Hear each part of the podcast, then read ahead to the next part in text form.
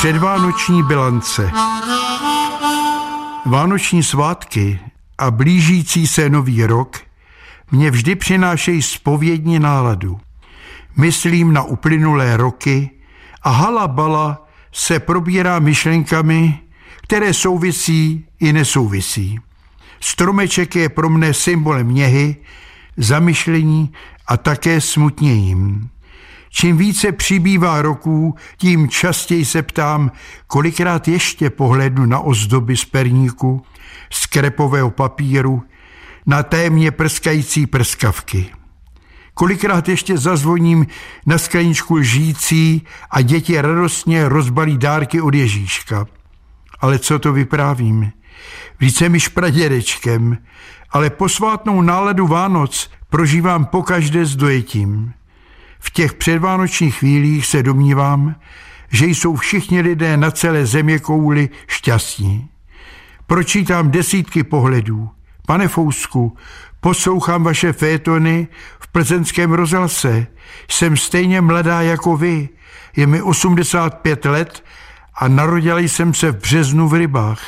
Nalevám si vánoční víno ze skořicí. Občas mě trápí větry. Postěžoval jsem si. Naše čtyřletá pravnučka Lilinka poznamenala, dědoušku, nafoukni těma větrama balón a odletíme všichni daleko. Naše psice Fíbí mne už neposlouchala, usnula. Poklidně mručí a usmívá se. Říkám si, že ten psí život není vůbec špatný, ale musíš mít pána, který tě má rád. Nesmí být zima. Zimomřiví lidé i psy jsou smutní. Miroslav Šimek nejednou v divadle říkal, Jarmila by měla napsat knihu Žela jsem s Fouskem. Mám tušení, že moje žena tu knihu začala psát. Našel jsem lístek a na něm moto knihy. Tomu snad nebude nikdo věřit.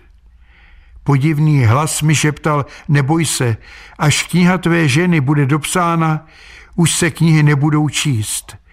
V dálce se rozezněly zvony.